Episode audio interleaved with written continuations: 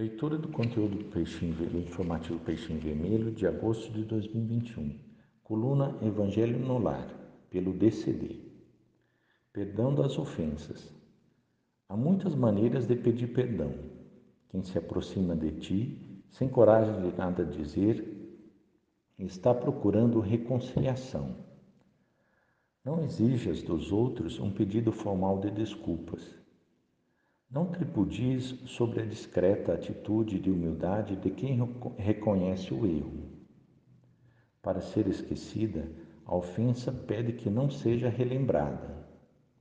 Facilita as coisas para que procura olvidar o passado. Não fiques rememorando as experiências amargas de quem faliu. O perdão genuíno jamais espezinha. Imagina-te escutando referenciais constantes, constantes sobre as tuas quedas. Mude de assunto com um sorriso e perdoa com espontaneidade.